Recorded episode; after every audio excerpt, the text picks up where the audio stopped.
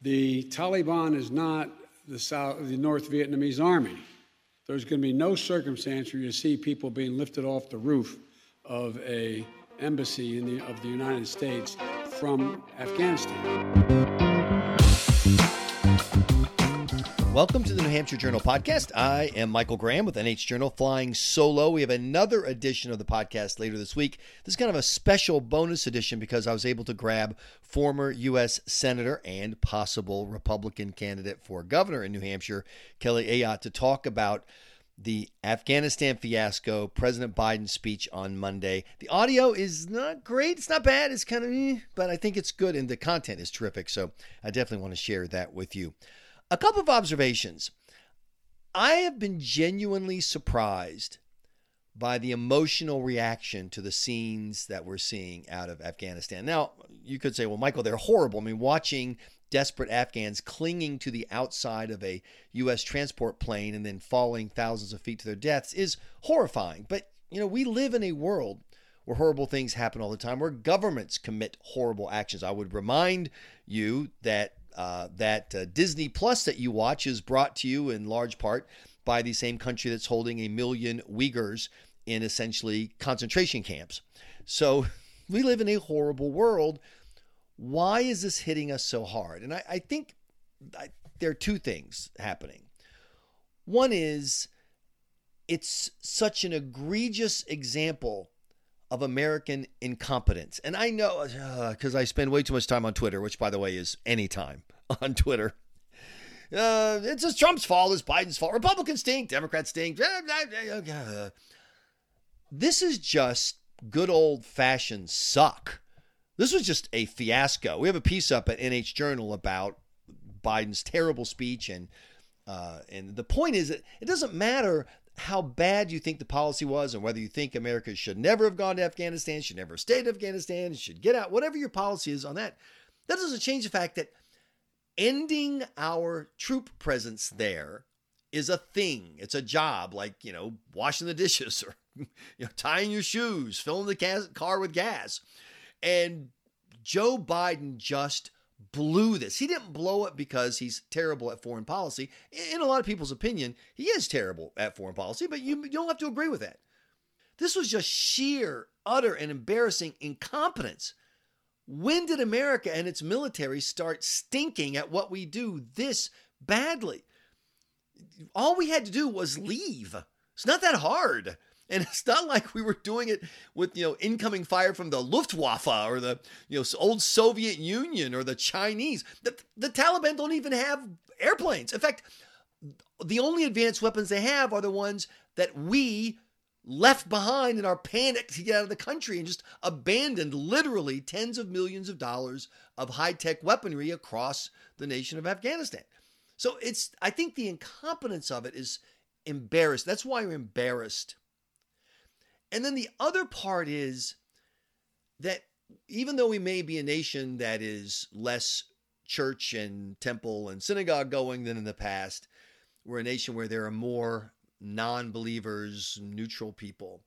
We're still a nation I think has a large moral sense. When you listen to, for example, you may not agree with anything that AOC, uh, Representative Alexandria Ocasio Cortez, has to say, but she frames a lot of it in a moral frame. You know, you we owe it to people to help them if they are sick and need things like fifty thousand dollars in student loan debt forgiveness, whatever. You owe it to them because it's your moral duty. And I think we're, we're a nation that still feels a lot of moral duty. And it's hard to say to yourself as you drift off to sleep at night that you did your moral duty when you abandon a bunch of people, not to your political opponents or people you disagree with or people who weren't properly elected, like, you know, some Central America, South American country. No, these people, the people, the average people of Afghanistan, the non Islamic radical people of, of Afghanistan are being abandoned to monsters. The Taliban are monsters.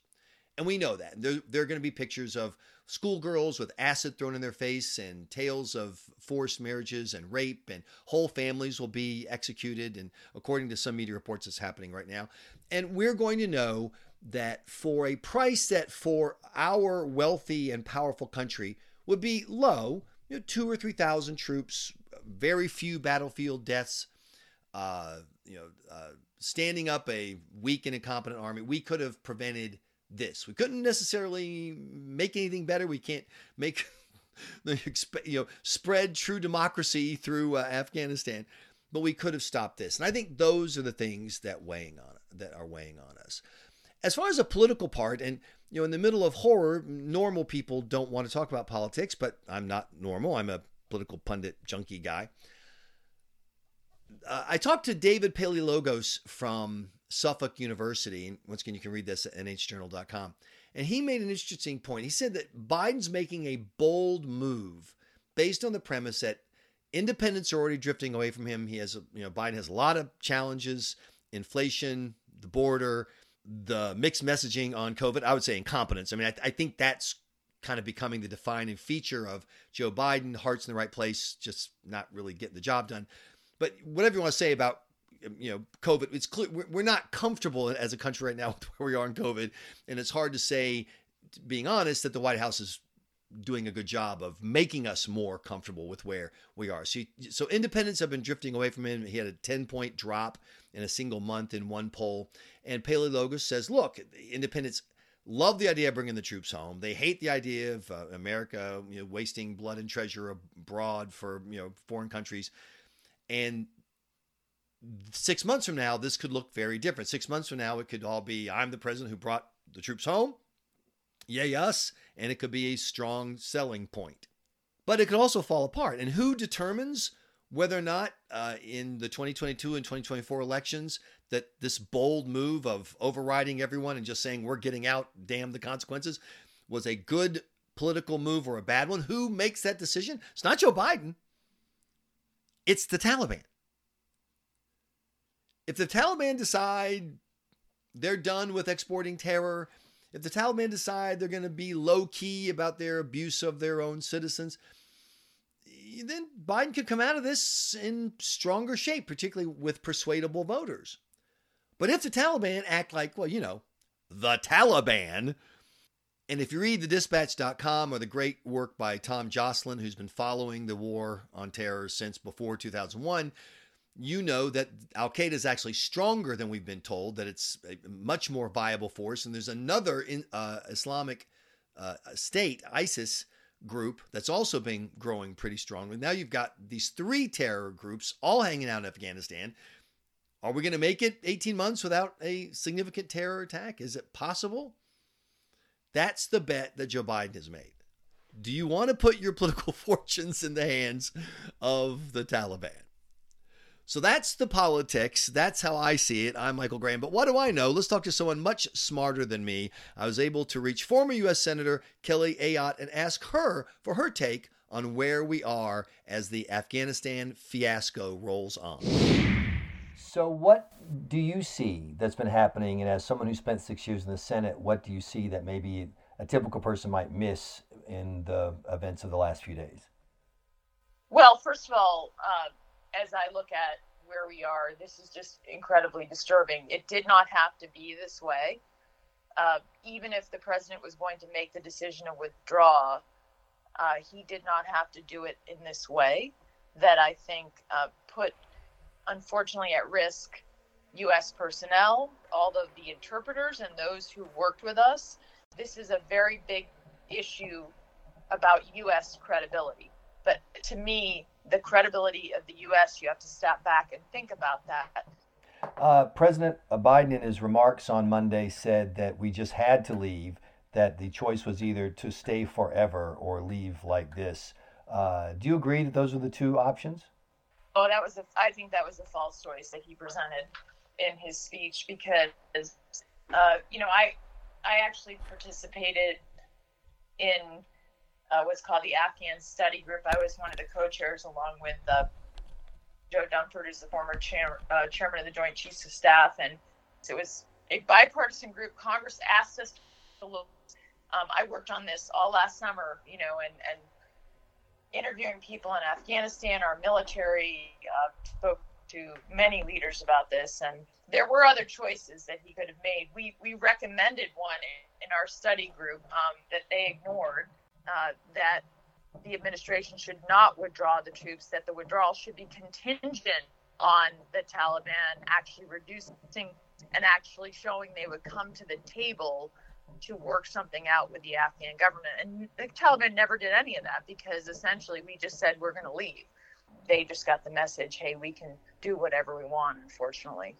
But do you think it would even be possible to negotiate with the Taliban, or would it be similar well, to President, attempts? So when President Trump was in office, he started the process, and uh, the question is, unfortunately, the conditions were never correct to see if there could be any outcome there because right. once you start telling the Taliban take your troops out, you don't have any leverage, and uh, so.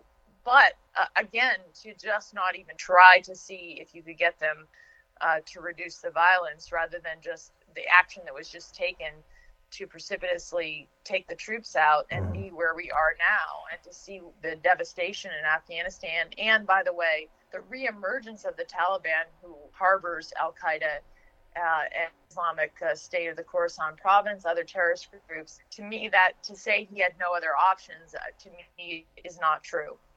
Uh, one of the things that uh, is mentioned a lot by the Foundation for the Defense of Democracies and Tom Joscelyn, who's been covering this uh, for decades, is that Al Qaeda has been growing steadily in over the past decade. That it's not the case that Al Qaeda was down to, to 10 or 20 guys, as we were told repeatedly, but that it's been growing. Is that does that match the information? Obviously, you're not no longer a member well, of the Senate. So we, so we, we did talk to our. I wasn't, you know, I wasn't privy to classified information for this report, but we did talk to our military leaders to get what we thought, uh, you know, was a range of the estimate of the strength of Al Qaeda, and our efforts in Afghanistan, uh, working with the Afghan troops, did contain Al Qaeda and kept them at bay and kept them on the run and killed many of them. Uh, so Al Qaeda's influence has been diminished, but is not gone. And you're right. It's not just Al Qaeda, by the way. It's also um, the Islamic State in the Khorasan province. Um, so you have to worry about that group as well. And uh, our containment of them did not mean that we destroyed them. We basically kept them at bay. We kept them in a place where they would not threaten our homeland.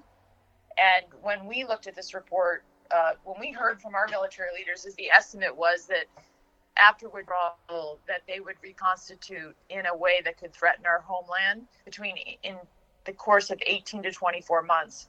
But when I see how quickly this whole thing happened, I, I would say that it has to be uh, a much quicker time frame uh, now. And I, I'm not privy to the intelligence on that, but that would just make sense to me based on what I was told. As a person who's been in government or might want to be in government again someday, perhaps in an executive position, I've heard a lot of people complaining that apparently nobody's going to get fired. Nobody in the intelligence end, no one in the military end, nobody who assured that we could hold them off, that this was a 12 month process as opposed to a one weekend process. If you were in charge, wouldn't you fire somebody? Well, if I were in charge, I wouldn't have made the decision that I made. because ultimately, I will say, yes, I think that we should look at and hold people accountable, there's no doubt. But at the end of the day, the leader's accountable, and President Biden needs to be accountable for this decision.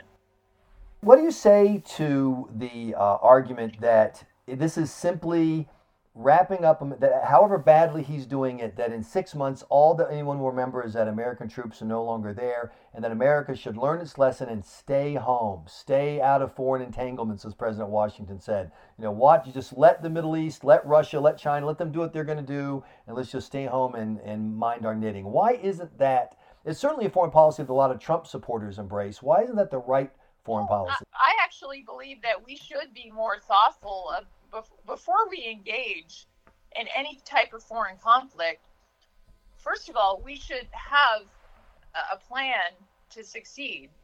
And we should go in, if we're going to engage, we should go in with overwhelming force um, or not do it at all. And so to me, I, where I, I fully agree that, you know, in the idea of reducing our, our foreign engagement, that we should be much more thoughtful. We should take the lessons um, that we have had from prior conflicts and we should make sure that we understand them and learn from them before we even make the decision to go into um, any kind of you know foreign conflict and by the way we have to make sure that our core us national security interests are implicated not somebody else's national security interests, our national security interests before we're going to engage uh, internationally. So um, to me, that you know, there's there's there's a valid point there to say don't engage unless a there's a core U.S. national interest uh, at stake. But let's not forget why we went into Afghanistan originally. Our country was attacked, and the Taliban harbored Al Qaeda and Osama bin Laden and those who attacked us and killed Americans. So we had a core U.S. interest at stake. Now, there were many mistakes, unfortunately, that were made along the way in Afghanistan, and we should learn from those. A few months from now, we're going to have images on uh, TV screens of women being pushed into forced marriages, women being turned away from work sites and schools. It's women not even a few so, months. I well, mean, I'm we're just, already hearing about them now. I'm trying to be a conservative small c because there's been there have been disputed media reports, but at some point, you know, we're going to have the Taliban be the Taliban. And I guess my question Right. to you is what should Americans think then? I mean, for example, Senator Shaheen and Senator Hassan have both said the Taliban must, you know, treat women with respect. It must not abuse women the way it did in the past. And and to quote that brilliant foreign policy uh, expert, my lovely bride, who screamed at the TV, "Or what?" In other words, no one's going to That do anything. um, there's going to be very little we can do. We can we can speak out. We can we can call out our international partners. We can deny the Taliban any type of you know make sure that they don't receive any financial resources. I hope that's the minimum we could do. But the reality is is that we're not going to be able to do much about this, and it's sad. Uh, one last thing on, I'm just wrapping up real quickly. Two quick questions. One is you mentioned money. There's been discussion of giving the Taliban money in order to basically bribe them into letting us evacuate everyone that needs to be evacuated. Would you support? outrageous. Okay, the fact that we would think about bribing the Taliban to let them get our people out safely. If we had done this correctly in the first instance, we could have gotten our people out safely. Listen, we have to do, you know, to me right now, um, you know, holding that airport and making sure our people get out safely. That's that's the least we can do uh, for the people who have served in Afghanistan. You know, who have, you know, who are our fellow citizens, and then also those interpreters who helped protect our military and helped them when they were serving there. Not that I ever editorialize for, former Senator Ayotte, but I got to tell you, watching this cluster event, the average Cluster is a good word. Uh, the average wedding planner could have done a better job of anticipating what you would have needed to do this the right way so that if we had to withdraw, we could have done so safely and orderly. This is just horrifying. But that brings me to the last final question. I think, I think you got it right there, unfortunately. Yeah. So the last question. So some people are suggesting, you know, Joe Biden's been in Washington forever, but he was only a legislator. He was never an executive. Is a legislator really prepared for the tough one-person decisions that an executive? For example, just uh, this is a random example, Kelly Ayotte. Say a former U.S. senator. We're thinking about running for governor of a New England state. How do these lessons of legislating in the U.S. Senate apply to the lesson, the, the skills needed to be an executive? Well, I think it depends on who the former legislator is and what their skill sets are and what their experience is uh, to me to make that decision because obviously we have had uh, you know former legislative serves in many capacities and, and that have done uh, a good job so you know uh, it, it, well and by the way if you're asking about me i also happen to have been an executive because i was attorney general of our Yes. state so I was hoping you were going to mention that so that I didn't have to do it for you. Yeah, no, no. I'm experienced in the executive and the legislative branch because uh, as as the attorney general, I was the chief legal officer and the chief law enforcement officer of the state. I ran an office, uh, you know, over of uh, uh, at the time it was at least about 130 people, but also obviously worked with the county attorneys and police throughout the state. Well, you know, this is a fraught, emotional moment. If you'd like to get something off your chest, say about your plans for 2022, feel free to do it right here.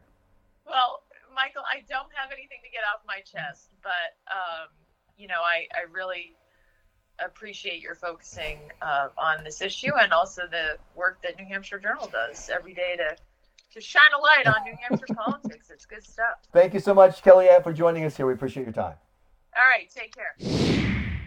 Thanks so much for listening to this special edition of the New Hampshire Journal podcast. Have another edition coming up. Also, thank you for the uh, emails to uh, newsnhj at insidesources.com about, hey, where the heck were you guys last week? We took a week off. We're on our summer schedule still, though we've got a bonus edition popping out every now and then. But it's Monday, Wednesday, Friday for the newsletter until Labor Day. And then we'll be back at our regular schedule. But thank you once again for all your patience. Thanks for supporting New Hampshire Journal. That's always appreciated. And if you haven't signed up for our newsletter, please do. There's a little box right on the screen at nhjournal.com, upper right hand corner. Click, fill out, send it to your friends. They'll like it too. I'm Michael Graham at New Hampshire Journal. Thanks so much for listening.